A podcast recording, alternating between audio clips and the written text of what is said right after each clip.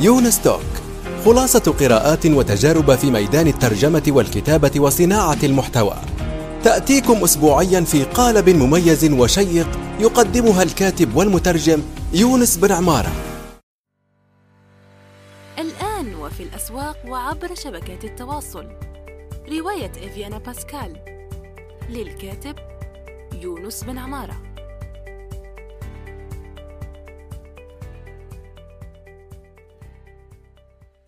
السلام عليكم ورحمة الله وبركاته في حلقة جديدة من يونس توك. مرحبا بكم. صباح الخير أو مساء الخير حسب الوقت الذي تستمعون فيه إلى هذه الحلقة. بعد أن أجبت الأستاذ حامد الخطيب يعني لما سألني لما لا تكتب عن عشرة أشياء تمنيت لو فعلتها مبكرا ولا داعي أن يكون الرقم عشرة. ولله الحمد يعني ليس لدي شيء أشياء كثيرة صراحة. أتمنى لو أني فعلتها مبكرا لكن أهم شيء ذكرته هو مالي. أهم شيء تمنيت لو فعلته مبكرا هو جعل جمهوري هو من يحدد ما أصنعه من محتوى مثل ما أفعل الآن. وليس العكس أن أكتب وأنتظر الصدى. منذ بدأت في التدوين وفق الطلبات وأنا متحسر على الفترة التي مضت دون أن أفعل ذلك أبكر بكثير.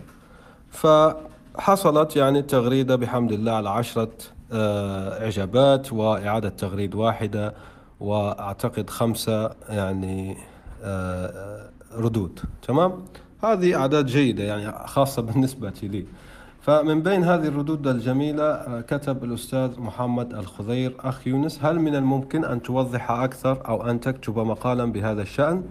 لأن الكتابة كما يطلبه المشاهدون تتناقض تماما مع الكتابة الإبداعية التي يقوم بها الشكل في مجال هو يحبه مهتم كثير بمعرفة معلومات أكثر عما تفضلت به.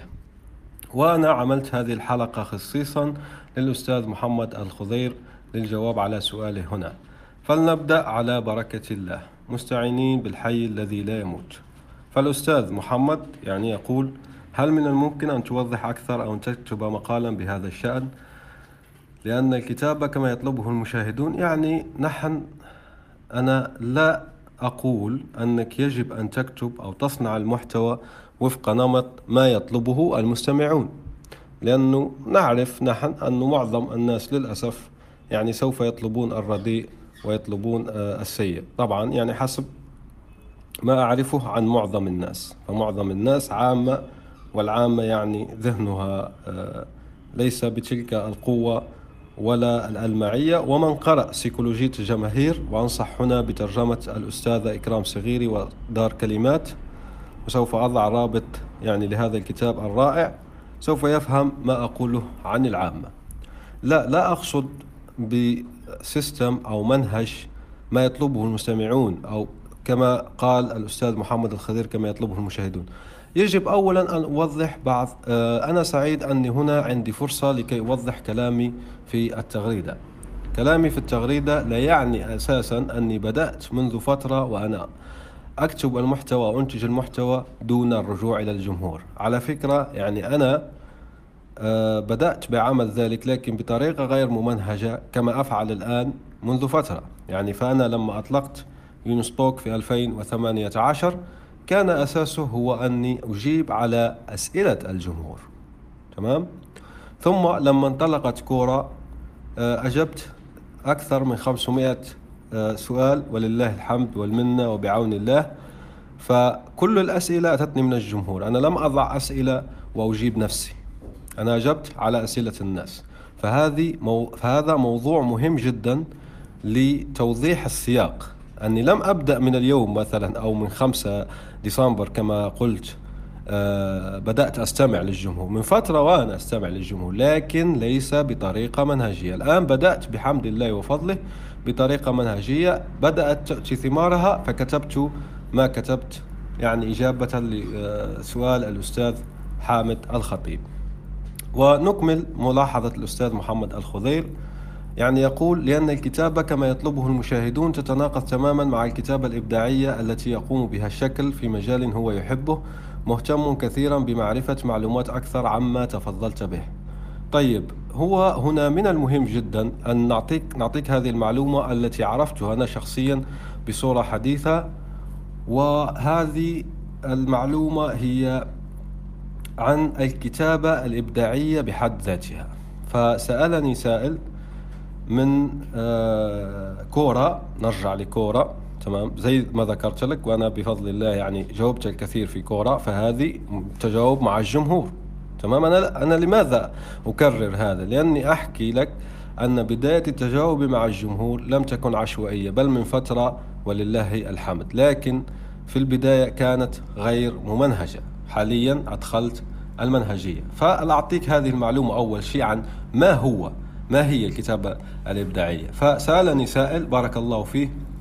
آه سوف نذكر اسمه. لحظة أنا أحب ذكر الأسماء. فالأستاذ علي الذرعي أظن الذرعي. تمام؟ وشكرني على الجواب يعني من بين ما آه قاله. أنت لم تجبني فقط بل زودتني بمنهجية بحث متقدمة ورائعة فأشكره. سوف أضع هذه الإجابة لا تقلق في آه، الروابط التابعة لتدوينة التي مع هذه الحلقة فهو سأل ما هو أصل مصطلح الكتابة الإبداعية لأني لم أجد له تأصيلا أو لم أجد تأصيلا له في كتاب كتب الأدب التراثية ومتى بدأ تداوله في عالمنا العربي ولماذا لم يتم ترجمة المصطلح إلى كتابة أدبية؟ هل هناك فرق بين الكتابة الإبداعية والأبداعية والأدبية حتى نأتي بمصطلح جديد؟ فهنا بعد بحث أنا كنت يعني في أول نظرة لي بالفعل قلت أنه في فرق بين الكتابة الإبداعية والأدبية لكن بعد ما بحثت قبل أن أجيب على هذا السؤال وجدت أني مخطئ وأن الكتابة الإبداعية في الحقيقة لا تختلف وهذه المعلومة التي ستكتبها من سماعك لهذا التسجيل. فجوابي هو الكتابة الإبداعية بصفتها عبارة مع بعض هكذا يعني الكتابة الإبداعية كمصطلح لم تصادفني أنا أيضا في كتب التراث. لمعرفة متى بدأ تداول أي كلمة باللغة العربية يمكنك استخدام هذين الموقعين. الموقع الأول المعجم التاريخي للغة العربية الشارقة والمعجم الدوحة التاريخي للغة العربية. هذا الأول من الإمارات والثاني من قطر. بارك الله فيما عن الجهود الكبيرة التي قاموا بها في هذين المعجمين. لكن مشكلة هذين الموقعين أنهما غير متطوران بما يكفي لكي يبحثوا بالعبارات المركبة مثل عباراتك. لكني ذكرتهما هنا للنفع والفائدة فهما يعطيانك نتائج لكلمات مفردة مثل ببغاء مثلا وبريد على سبيل المثال. إذا وهنا نأتي المعلومة يعني طول بالك معي. راح نأتي المعلومة التي ذكرتها وهي الكتابة الإبداعية. إذا لإيجاد رقم تقريبي للوقت الذي تداول فيه العرب عبارة الكتابة الإبداعية سنلجأ لكتب جوجل. ليس موقع بحث جوجل إنما لكتب جوجل. عندما نبحث بعبارة الكتابة الإبداعية في كتب جوجل نجد ما يلي. ركز معي الآن. كما ترى المؤشر بالأحمر في الصورة. طبعا الصورة تلاقيها في إجابة كورة التي سوف نضعها في رابط. لما نختار القرن التاسع عشر لن تخرج لنا أي نتيجة. هنا يمكننا أن نقول بيقين لا بأس به. أن عبارة الكتابة الإبداعية لم تظهر في اللغة العربية إلا في القرن العشرين ركز معي شفت كيف؟ والقرن العشرين للمعلومات يبدأ بواحد يناير 1901 ولما تنقب في كتب جوجل ستجد فعلا عبارة الكتابة الإبداعية موجودة مثلا في كتاب زمن الشعر من تأليف أدونيس الصادر عن دار العودة 1972 المهم ولماذا لم يتم ترجمة المصطلح إلى كتابة أدبية هل هناك فرق بين الكتابة الإبداعية الإبداعية والأدبية حتى نأتي بمصطلح جديد؟ أنت محق في هذا بالفعل قلت له للأستاذ علي. مفترض أنها بقيت كتابة أدبية ويوفقك في ذلك قاموس أكسفورد. طالع. قاموس أكسفورد يعرف مفهوم الكتابة الإبداعية أنها الكتابة الأدبية التي تثير قضية أو دعوة للإيضاح ركز هنا والتمييز والتميز. ولكن على أرضية من جمال الشكل والتأثير الانفعالي العاطفي. وذكرت المرجع ولن نكمل في آه يعني الإجابة كلها لأننا أخذنا المفيد. فالمهم نعود ل آه يعني رد أو سؤال الأستاذ محمد الخضير. هو أن الكتابة وفق المشاهدين لا يعني أو كما يعني على منهج ما يطلبه المستمعون أو ما يطلبه المشاهدون لا لا تتناقض مع الكتابة الإبداعية. وأقول لك شيئا أن الأشخاص اللائي يقولون لا إننا نكتبه لأنفسنا. نحن نكتب لأنفسنا لا يهمني رأي الآخرين إنما أكتب لنفسي. حسنا أكتب لنفسك صديقي عادي جدا ما في مشكلة. لكن لا تتشكى لا تندب لا تنوح. بعدين وتقول فين الجمهور؟ ليش الناس ما تعرف جواهري؟ ليش الناس ما ترى إبداعي؟ ليش الناس ما تقول لي المعي ليش الناس ما تصفق لي؟ ليش الناس؟ أنت تكتب لنفسك. أوكي. ولا يهمك رأي الجمهور. أيوة اكتب لنفسك. حسنا لا تنشر أساسا يعني. اكتب وخبئ في الأدراج. ما في مانع. لكن لو لم تكن أنت من الحالة المتطرفة هذه للأسف وهي موجودة ومررت على على أشخاص من هؤلاء الصنف فإذا كنت تكتب لنفسك واختصار كلامنا معه هو إذا كنت تكتب لنفسك فلا تلوم خوارزمية الشبكات الاجتماعية إن لم تصيك لعدد الذي تريد لأنك يا باشا يا باش مهندس تكتب لنفسك فخلص تمام. تكتب لنفسك ما تقول تعالوا يا ناس. لأن الغرض تحقق. تكتب لنفسك خلاص أنت كتبت لنفسك. الآن وفي الأسواق وعبر شبكات التواصل. رواية إفيانا باسكال. للكاتب يونس بن عمارة.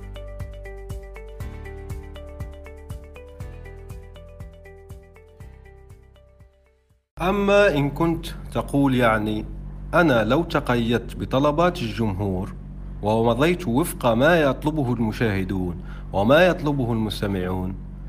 سوف لن أبدع ما يعبر عن ذاتي وما يعبر عن مشاعري وما يمثلني حقيقة. والجواب على ذلك هو أنت هو القول أنك يعني أنت لست مضطر للتنازل عن التعبير عن نفسك. أنا لم أتنازل عن التعبير عن نفسي. أنا لما أحس أني أريد التعبير عن مشاعري أني أريد التعبير عما يجول في خاطري عما في قلبي أكتب مقال خلاص بدون أن يطلبها أحد على فكرة. أنا أحيانا يعني أكتب هكذا يعني.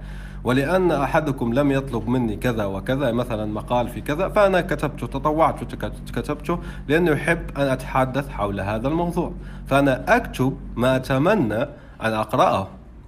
هذه أيضا من آه، حوافز الكتابة الجيدة. يقولون لك اكتب ما تتمنى أن تقرأه فأنا أكتبه. لا ما في مانع. هذا ما في مشكلة. لكن هذا أيضا لا يجعلك تتنازل على أن تستمع للجمهور. شيء آخر من المنهج الذي أفعله أنا لست ملزما بالرد على الجميع. أنا لما أقول كل صباح منذ خام الخامس من ديسمبر 2021 يا جماعة الخير اقترحوا علي موضوع تدوينة اليوم. أنا لست ملزما أخلاقيا بكتابة أي شيء لأي أحد. تمام؟ أنا تطوعت وأختار. مين يختار؟ يونس. أنا تأتيني ستة سبعة يعني اقتراحات فأختار منها ما أرى منه مناسبا وهو يعبر عن نفسي بالفعل.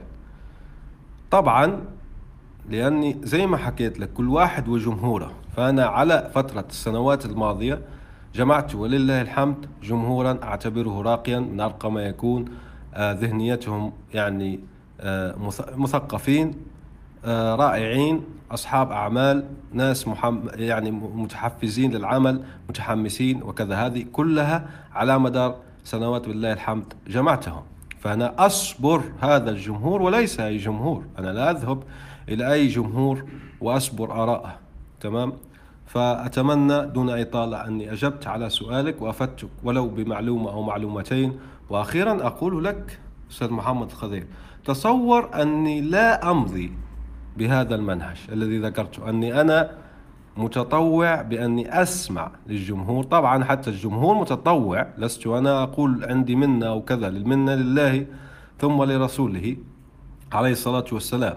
أنا أحكي هنا أنه في تطوع من الطرفين. الجمهور يتطوع بوقته فيقترح عليه ويقرأ أيضا ينفق وقت لقراءة ومشاركة ما أصنعه من المحتوى. أنا أيضا أتطوع بوقتي لصنع هذا المحتوى. تصور معي الأستاذ محمد الخضير الآن أني لم أمضي بهذا المنهج إذا لن أجيبك. تمام؟ طبعا أنا أحكي لك هنا سيناريو متخيل. أنا سعيد جدا أن أجيبك أن يسجل هذا أني أرجو وأتمنى أن يفيدك أفيدك وأفيد المستمعين ولو بمعلومة. إذا أتمنى أني قد أجبت عن سؤالك لكي لا نطيل. شكرا جزيلا.